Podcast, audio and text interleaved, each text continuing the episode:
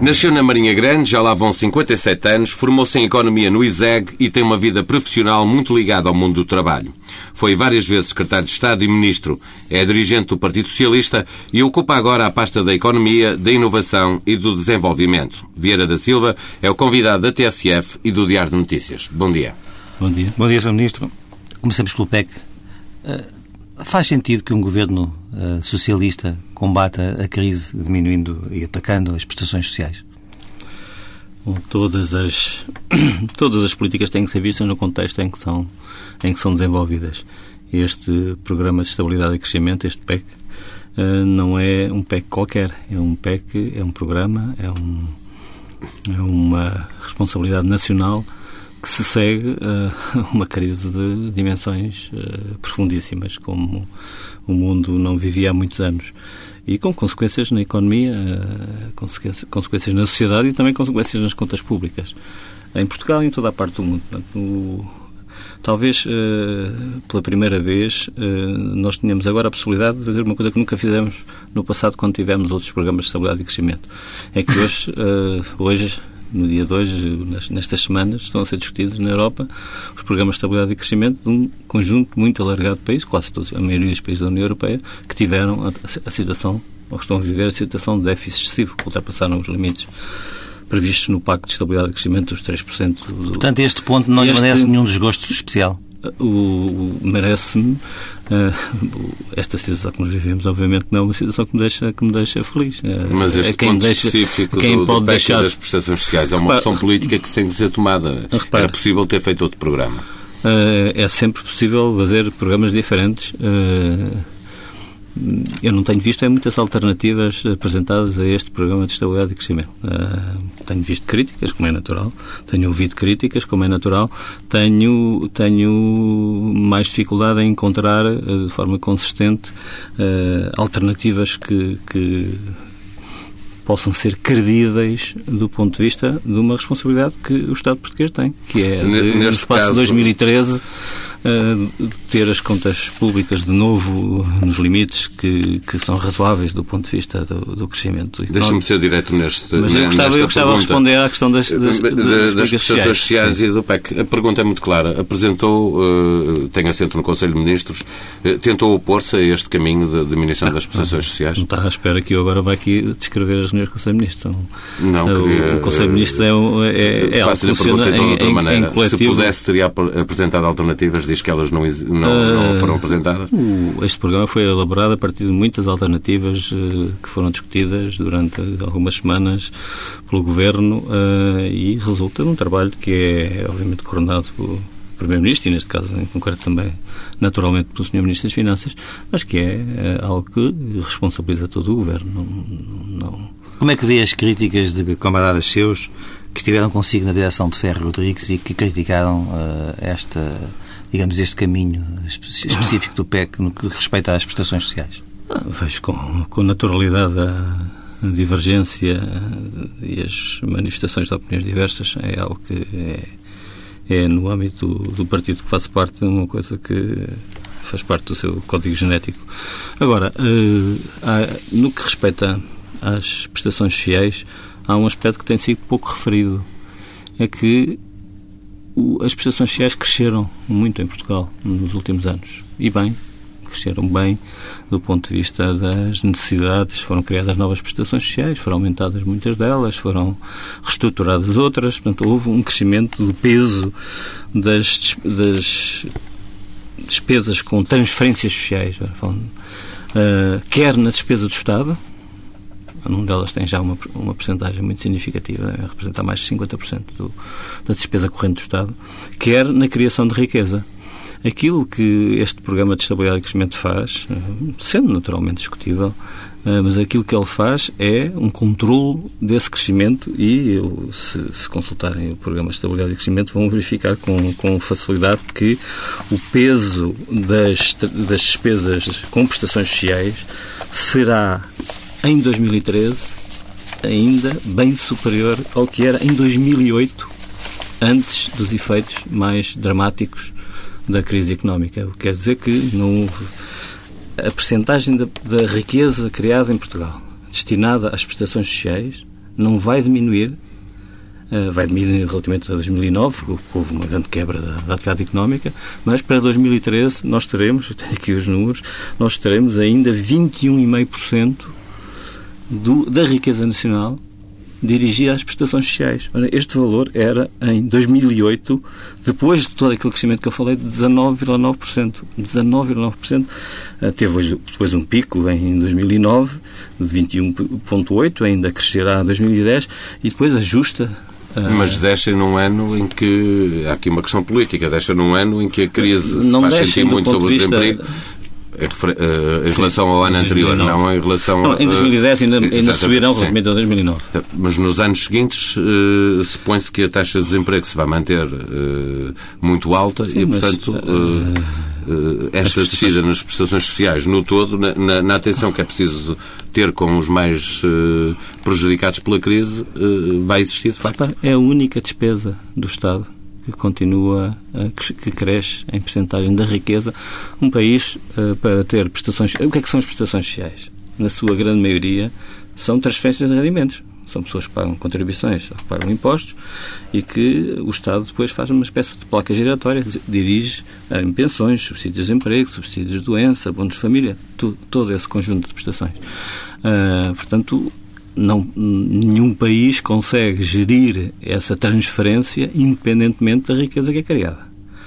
Obviamente que há opções. Eu tenho muitas dúvidas que outras forças políticas, uh, se tivessem a responsabilidade de apresentar um programa de estabilidade e crescimento, tivessem esta opção de manter as prestações sociais ainda acima do que eram em dois mil e oito, uh, quando o, estávamos... Uh, a viver uma fase inicial ainda, uma fase ainda não tão agravada da crise económica. Portanto, houve aqui uma, uma grande preocupação de preservar o peso da despesa social no, no produto interno bruto, ou seja, na criação de riqueza.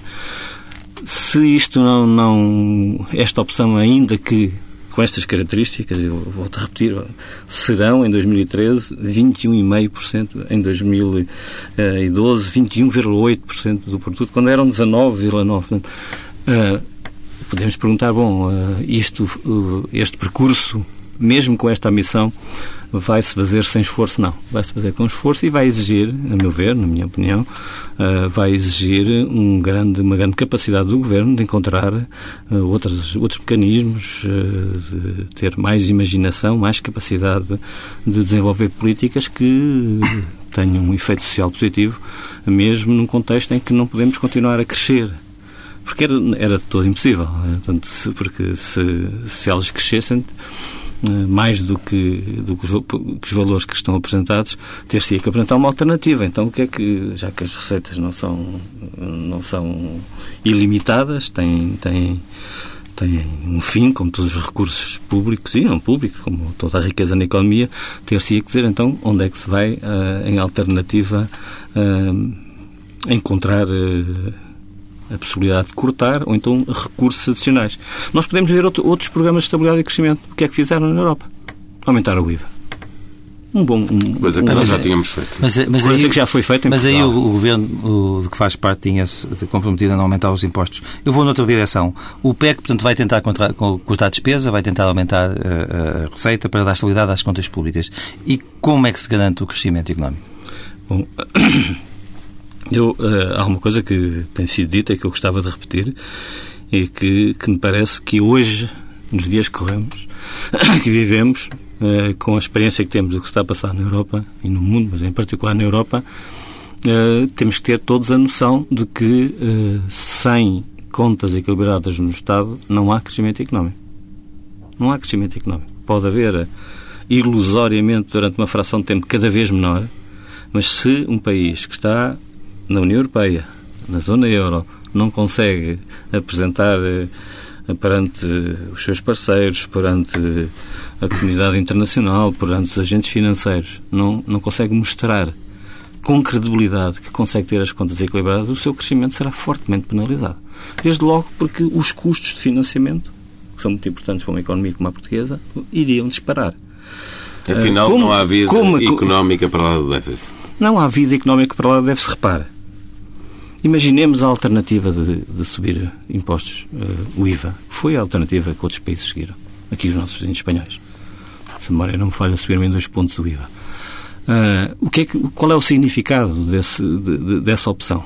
Do ponto de vista económico, o I V A é, por muitas razões, que agora o tempo não nos permite aprofundar, o aumento do I V A tem um efeito uh, de arrefecimento económico, até porque tem uma grande componente psicológica, afeta muito a confiança na economia, muito forte.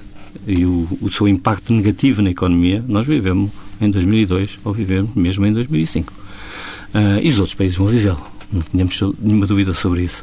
E depois, por outro lado, é um, um imposto que tem umas características, pelo menos a maioria dos investigadores apontam claramente nesse sentido, dos estudiosos destas questões, é um imposto que penaliza principalmente a metade com menos rendimentos da sociedade portuguesa. E muito menos a outra metade. Portanto, Portanto, esse, também aí... esse caminho não foi seguido. A minha pergunta aí é como é que uh, ah, nesta mesma conjuntura se garante o crescimento? Uh, Portanto, voltando à minha, a minha pergunta... Cai muito. Voltando à minha pergunta, à primeira parte da minha resposta, obviamente, com um dos fatores é credibilidade para mantermos os custos de financiamento da nossa economia a níveis que sejam aceitáveis. Uh, ou pelo menos que não, que não descarrilem como... como Como é um risco, como é um risco que existe em algumas zonas do mundo e em algumas zonas da Europa. Uh, depois, uh, nós tivemos também a preocupação de manter uh, muitas das dimensões que são importantes para o funcionamento das empresas, uh, mantê-las em condições que permitam a recuperação económica, que permitam que as empresas uh, acentuem a trajetória de recuperação que começou a ser, ainda que moderadamente, não, não tínhamos ilusões sobre isso. E com um sinal muito negativo, que foi o P I B a recuar em cadeia zero vírgula dois por cento no último trimestre. Sim, mas... O que mas, mas nos com... faz outra vez ficar na expectativa de que podemos entrar numa recessão técnica. Sim, mas com, com um crescimento face ao, ao ano anterior, com um decrescimento face ao, ao ano anterior, que foi o menor de todo, todo o ano. Portanto, Uh, essa, os dados económicos são sempre muito complexos de analisar uh, e... Portanto, não vê risco último, de entrarmos em recessão técnica? Uh, o que eu, que eu, aquilo que eu me apercebo, do ponto de vista quer dos dados estatísticos que têm sido produzidos pelo Banco de Portugal, pela C D E, pela, pelo Instituto Nacional de Estatística, apontam para que os primeiros meses de dois mil e dez são, têm, trazem sinais principalmente positivos. Não, não estou a dizer com isto que, sejam, que, que esteja aí uma retoma fortíssima, vigorosa, nem isso seria possível. Não, seria, não é em Portugal nem em nenhum outro país, mas os sinais do primeiro trimestre, aliás, têm sido reconhecidos por muitos, quase todos os observadores, sim, são sinais positivos. O, o, o próprio senhor Presidente da República já o referiu. Repara, nós, desde o início da crise, os dados do, das nossas exportações são positivos pela primeira vez no início deste ano. Positivos quer dizer que são mais altos do que eram há um ano atrás. Dados muito concretos, Portugal fechou o ano dois mil e nove com uma taxa de execução do C R E A N pouco superior a nove por cento. Reconhece que é uma taxa demasiado baixa. O que é que se pode fazer para inverter esta uhum. tendência e com que taxa pretende terminar o ano? Uh, reconheço que uh, em Portugal, por várias razões, que o tempo do nosso programa talvez não me permita detalhar todas, como a generalidade dos países europeus teve uma execução do seu C R E N uh, inferior à dotação que existe, claramente inferior. Uh, eu gostaria que ela fosse muito maior e, aliás, no, último semestre, no, no, último semestre, no segundo semestre de dois mil e nove, já o, a capacidade de absorção dos fundos do C R E N, ou seja, a capacidade de execução, foi igual a tudo o que se passou anteriormente. Portanto, houve claramente um salto na capacidade de execução. Agora, Uh, nós estamos um, um pouco acima da média europeia na execução dos, dos, dos, dos C R E Ns dos vários países. Porquê? Porque uh, o C R E N tem principalmente uh, duas grandes áreas de atuação. Aquelas que são da responsabilidade do Estado, da execução do, por parte do Estado, e aquelas que são principalmente uh, incentivos às empresas. E é aí que nós temos, uh, não apenas aí, gostava de o reconhecer com clareza, mas é aí que nós temos principalmente os problemas mais sensíveis. Porquê? Porque nos incentivos às empresas nós temos uh, já projetos aprovados para, que correspondem a perto de oitenta por cento do conjunto do C R E N até, até dois mil e treze. Só que muitas empresas, nós até fizemos um inquérito... Mas, essas mas empresas... esses constrangimentos vão se manter, por isso a minha pergunta... O que é que vamos fazer? Sobre, sim, qual é a expectativa sim. também do mas nós já fizemos várias coisas, uh, sempre muito, muito reconhecidas, conhecidas publicamente, mas já fizemos várias coisas. Por exemplo, há uma componente importante do C R E N que tem a ver com a iniciativa de investimento municipal, e nós fizemos um acordo com a Associação Nacional de Municípios para aumentar a taxa de comparticipação dos fundos comunitários, para facilitar os procedimentos. Houve um acordo pleno entre o Governo e a Associação Nacional de Municípios. Isto vai-nos permitir, por exemplo, aí a expectativa de gastar, de aplicar, e é aplicar diretamente para as pequenas e médias empresas, qualquer coisa como seiscentos milhões de euros só no ano de dois mil e dez. Através dos municípios. Através dos municípios. É um pouco mais difícil, porque não está apenas nas mãos do Estado. Municípios e, digamos, a administração central são o Estado, portanto, há aqui é, é mais uma questão de vontade política e capacidade de concretizar. No que toca às empresas, repare, noventa e nove por cento das empresas que têm projetos aprovados dizem que os querem concretizar. Não desistiram deles. Nem pretendem desistir. Só que dizem que não o conseguem fazer com o ritmo que estava previsto.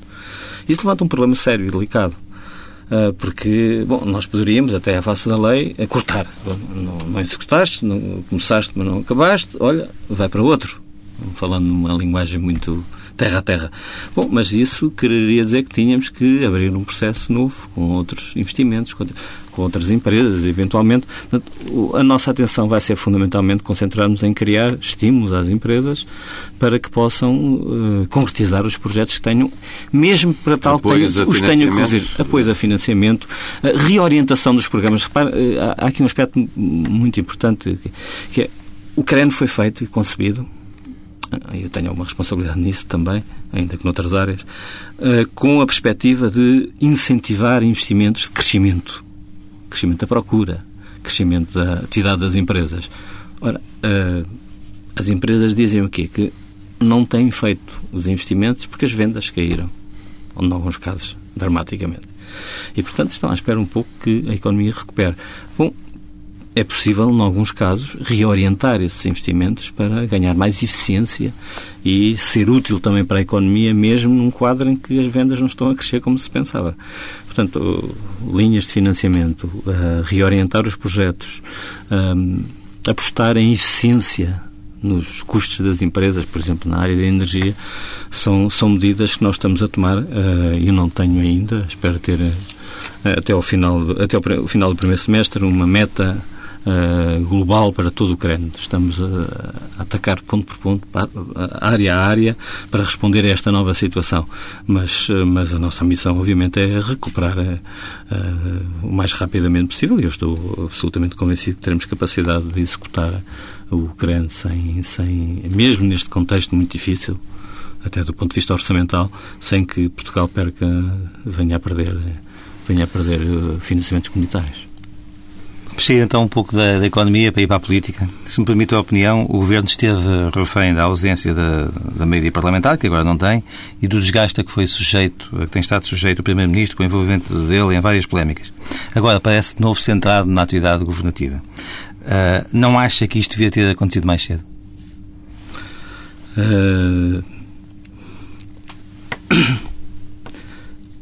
o... o... A alteração da situação de uma maioria absoluta para uma maioria relativa é, obviamente, uma, uma alteração que eh, precisa de ser, eh, precisa de ser eh, claramente interiorizada e até aprendida por quem governa, não tenho nenhuma dúvida sobre isso. Também pelos partidos da oposição, porque nós vivemos também numa uma fase, no início da, desta legislatura, que ainda é muito, muito jovem, uh, em que uh, o entendimento do que é, qual era o papel da Assembleia na governação e o papel do Governo uh, parecia uh, muito complexo de atingir, esse entendimento conjunto do que é, o que é que compete a quem governa, a quem foi escolhido para governar. E o que a é que queixa de que havia uma coligação negativa já não faz sentido? Não, é, não, não era bem... Eu não utilizaria... Uh, Gosto mais de utilizar aquela expressão que, que é utilizada por muitos, o governo da Assembleia. Ou seja, não é viável para um país como Portugal, qualquer outro país, na minha opinião, não é viável que, ainda por cima, numa situação tão complexa como aquela que vivemos, que leis estruturantes e atos de gestão fundamentais para, para o êxito da governação fiquem dependentes dos acordos e das negociações entre o P S D e o Bloco de Esquerda. Não estou a ver um país governado com esta coligação, ainda que na Assembleia. E o que é certo é que ela aconteceu várias vezes. Uh, portanto, também houve aí um processo de aprendizagem. Uh, eu, eu gostaria, todos gostaríamos que mais rapidamente uh, tivéssemos todos concentrados nesta, nesta, nesta uh, na função de, de, de governar. Mas também, permitam-me à parte, uh, julgo que essa consideração está longe de poder ser atribuída apenas ao Governo. Então, nós temos o maior partido da oposição, que desde que iniciou, uh, ainda por cima, com responsabilidades acrescidas, porque não, não há nenhuma maioria absoluta, uh, que esteve desde que se iniciou a, a legislatura até agora, uh, principalmente preocupado com uh, um, uma história quase sem fim de escolha de uma nova liderança, que ainda não está terminada. Esse não é, não é também um fator que auxilie, uh, que auxilie a, a capacidade de governar. É, aliás, um pouco, a meu ver, um pouco incompreensível. Acha é assim. que a, a comissão de, in, de inquérito que vem aí sobre, sobre a hipotética ou eventual uh, compra da, da, da, da T V I pela P T a pedido do Governo, acha que essa comissão de inquérito vai ser sobre a espuma dos dias? Eu acho que sobre esse assunto uh, tem sido gasto muito... E isso não é agenda mediática, muito, é agenda sim, par- sim, parlamentar, sim. política. Agenda parlamentar, política, sem dúvida nenhuma. Não, não, não, não, não confundo essas dimensões. Uh, o que me parece é que uh, sobre esse tema tem sido já escrito, dito, inclusivamente a Assembleia da República já dedicou horas e horas Um, esse tema numa comissão, numa das comissões, uh, onde o tema foi um tema central no, na, na Comissão de Ética, se, se a memória não me falha. Uh, não sei se algum de vós uh, passou por esse espaço, mas... Uh, ainda não. Uh, ainda mas não. Muitos, lá, lá iremos. Muitos dos vossos colegas lá passaram. Bom, aquilo que tem sido afirmado com toda a clareza por todos os agentes que têm capacidade para afirmar com essa clareza é que uh, as acusações que são feitas ao Primeiro-Ministro não têm cabimento. Uh, eu não vi ainda ninguém uh, ter a, a mais pequena capacidade, de, com provas, com, com factos uh, que possam ser testados, afirmar o contrário. Uh, é uma opção que o, o P S D e o Bloco de Esquerda fizeram, penso que foi uma... uma uma coligação, mais uma vez, foram os deputados do Bloco de Esquerda e deputados do P S D que propuseram essa comissão. Gerou, gerou uh... alguma polémica quando o senhor disse aqui há uns tempos, numa entrevista à Antena, falou de espionagem política a propósito do Sol ter publicado escutas do processo face oculta, uhum. argumentando que escutas sem importância criminal ou serão divulgadas uh, tinham objetivos políticos. Uh, o Primeiro-Ministro José Sócrates é o principal visado na comissão de inquérito de que estávamos a falar, o Freeport continua a dar que falar. Em sua opinião, há uma politização da justiça portuguesa ou uma judicialização uh, da política? Eu não vou contribuir para esse, para esse, para esse debate, se há politização ou se há judicialização. Acho que há uh, hoje uh, a situação da, desses casos é cada vez mais clara. Uh, julgo que uh, as afirmações que eu fiz, filas naquele contexto, uh, aliás, fui até à, à uma comissão da Assembleia da República uh, que me chamou lá por causa, por causa disso, uh, esclareci da forma, da forma como eu entendo. Tenho visto muitos outros que na altura me criticaram, uh, alguns outros que na altura me criticaram por essas afirmações. Um, já porém algumas reticências a essas críticas que eu fiz, a essa afirmação que eu fiz. Uh, aquilo que me parece é que uh, nós vi- vivemos uma política com excesso de casos e com, uh, obviamente, isso todos estaremos de acordo, suponho eu, uh, que na sociedade portuguesa que há limites uh, que foram claramente ultrapassados, nomeadamente no que toca À, à ultrapassagem do, do, daquilo que é, que é elementar no funcionamento de um Estado de Direito, que é a defesa do, do, do, daquilo que nós chamamos de segredo de justiça. Portanto, e a, a utilização de, de fugas a esse segredo, que constitui uma prática que julgo que é criminal, a utilização uh, abundante para alimentar o debate político. Uh, julgo que isso não é... Uh, e quem é que não faz? Creio quem que... é responsável por essas fugas, na sua opinião? Oh, isso, é, isso é... Não tenho o mais pequeno instrumento que me permita, uh, no Ministério da Economia não há nenhuma, não há nenhuma, nenhuma área destinada... Mas nunca perguntou ao seu colega de pasta da Justiça porque é que isso acontece? Não, não, se, não, não perguntei, nem, nem nós temos um sistema... O nosso sistema constitucional é um pouco mais complexo. O senhor Ministro da Justiça, seja ele qual for, não é uma personagem única no sistema de justiça. Temos, e bem, no Estado de Direito, um sistema de justiça que tem outras responsabilidades. Não, não é o Governo que é responsável por tudo o que se passa na justiça. Falou há pouco do P S D como um elemento, uh, indefinição ao nível do, de, do, perturbação, de perturbação da vida portuguesa. Sim. O que é que espera das, das, das eleições do P S D, que vão ser, que vão ser que, rápidas e vão dar um novo líder... Uh, Vão ser rápidas? Vão, vão, uh, vão dar, estão vão próximas, dar, rápidas não foram. Vão dar um novo líder e, portanto, o que é que espera desse, desse ah, período espero, que vai seguir? Espero estabilização da... Eleições da antecipadas, moção de censura, isso diz alguma coisa? Uh, se me diz alguma coisa, isso, isso é uma pergunta que tenho que fazer aos... aos Mas é um cenário, líder, é um cenário que... Ouça, esse, esse, que haja mais estabilidade política. Uh, não, sinceramente, eu espero que não. Eu acho que uh, um partido que está há seis meses a discutir a liderança interna é um partido que tem, isto é, nem sequer é uma crítica, é uma constatação, tem inevitavelmente muito maior instabilidade do que quando tem uma liderança uh, credibilizada, estabilizada e, e atuante. E, portanto, só, só espero, só posso esperar, eu, julgo, eu e todos os portugueses, que a ultrapassagem desta, desta fase animada mas perturbadora da vida do principal partido da oposição, se traduza num, num reforço da estabilidade política em Portugal. Uh, sinceramente, julgo que Portugal uh, pagaria um preço elevado uh, por um período, se vivêssemos um período de instabilidade política, de... que acho que os portugueses têm, têm expresso de forma muito clara nos estudos de opinião que, que querem estabilidade política, que querem que, que as legislaturas se cumpram. Obviamente que os cenários de, de interrupção desses processos são cenários naturais da democracia. E o que é que espera da, da nova liderança do P S D? É possível imaginar uh, com o P S D, com nova liderança, uma outra coabitação política com o Partido Socialista e com o Governo? Uh...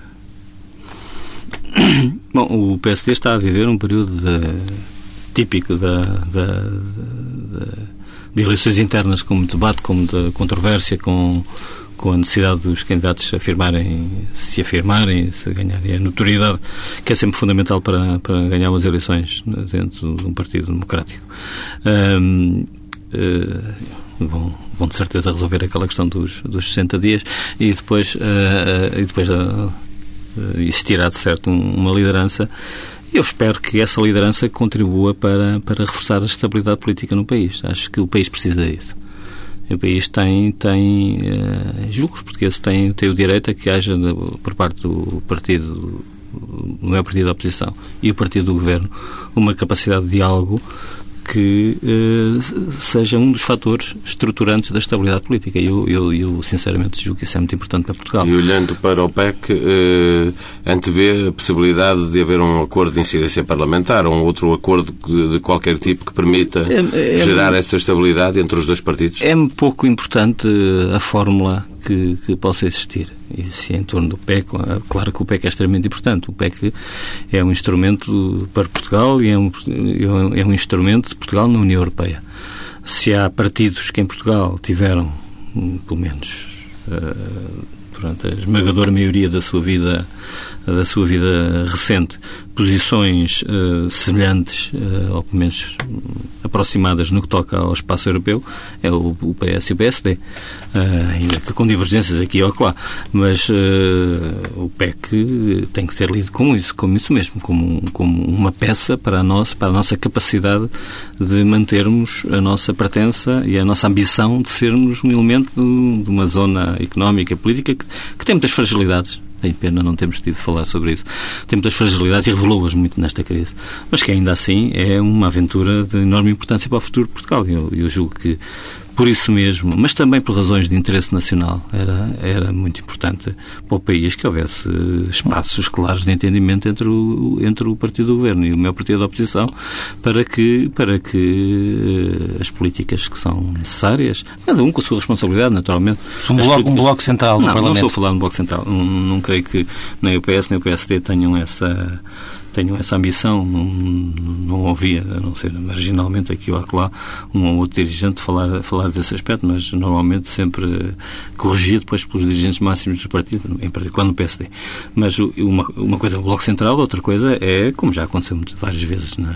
na vida política portuguesa, haver a capacidade, tanto o P S no governo como na oposição, haver a capacidade para que haja entendimentos que, que sirvam o interesse do país. E nem estamos a fazer nada é, muito original, é, isso é acontece em vários países é, europeus. É defensor de um acordo alargado para as grandes questões uh, do Estado uh, que permitam alguma estabilidade sei, das eu não, políticas. Eu não sei se, o, se a nova liderança do P S D, seja qual for, tem, tem vontade e capacidade de o fazer.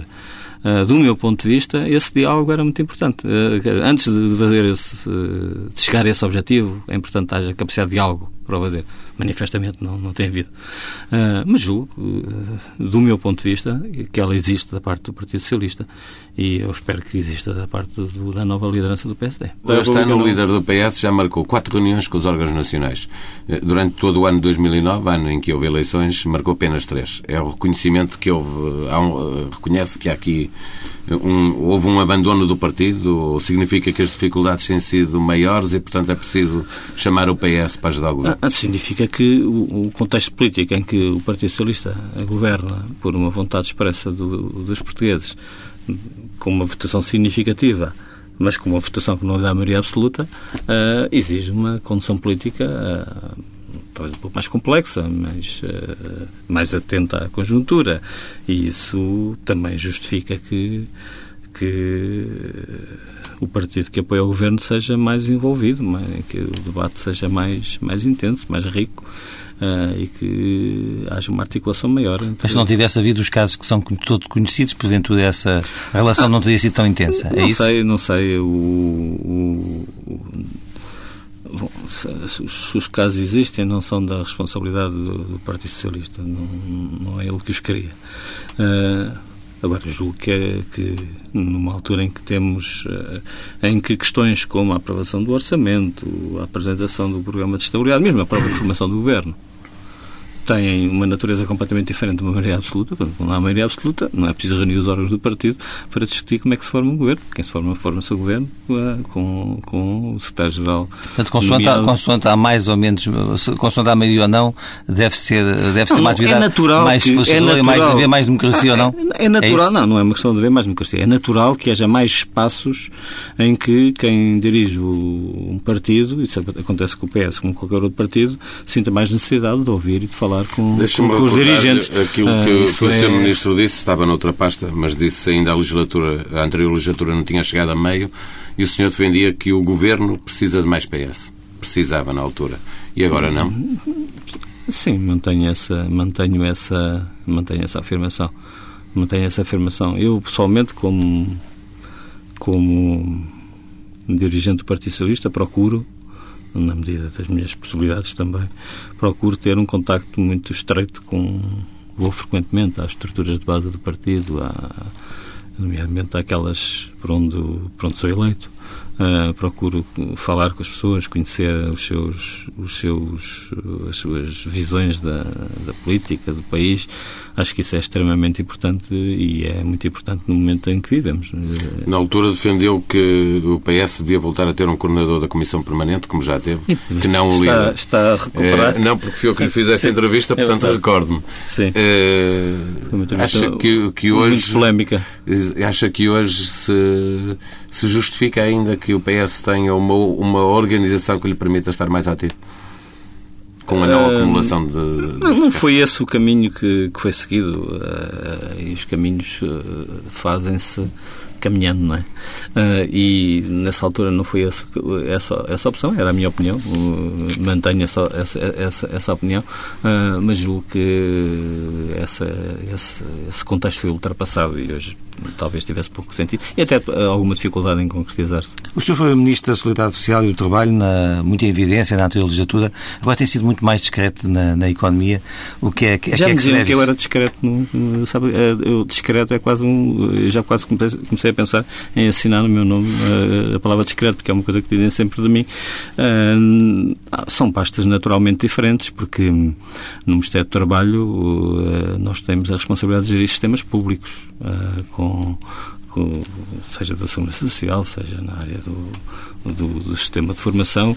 Houve um conjunto de reformas que foram feitas durante esta legislatura e que eu tive a responsabilidade de, de coordenar, de alguma forma. Uh, isso deu, deu, uma, deu uma, uma presença mediática que se justifica para essa pasta. Pasta de economia é uma pasta um bocadinho diferente. Nós não, não vivemos uma economia planificada em que me caiba a mim dizer o que é que, o que, é que fazem as empresas. A intervenção na área da economia é uma, uma, uma intervenção de natureza diferente, mais estratégica, mais uh, e também muito voltada para a tentativa de superar crises. Uh, tem muito mais trabalho de... de, de Por trás, por trás dos bastidores do que talvez a área do Ministério do Trabalho. Uh, mas eu também não, não, não, não, nunca, não tenho por hábito recusar a, a, as perguntas que me fazem ou as entrevistas que me solicitam, mas também não ando à procura delas.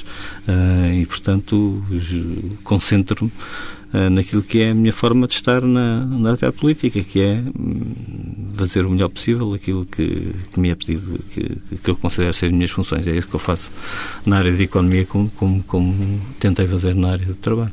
senhor Ministro Vieira da Silva, bom dia, muito obrigado por ter vindo à T S F e ao Diário de Notícias.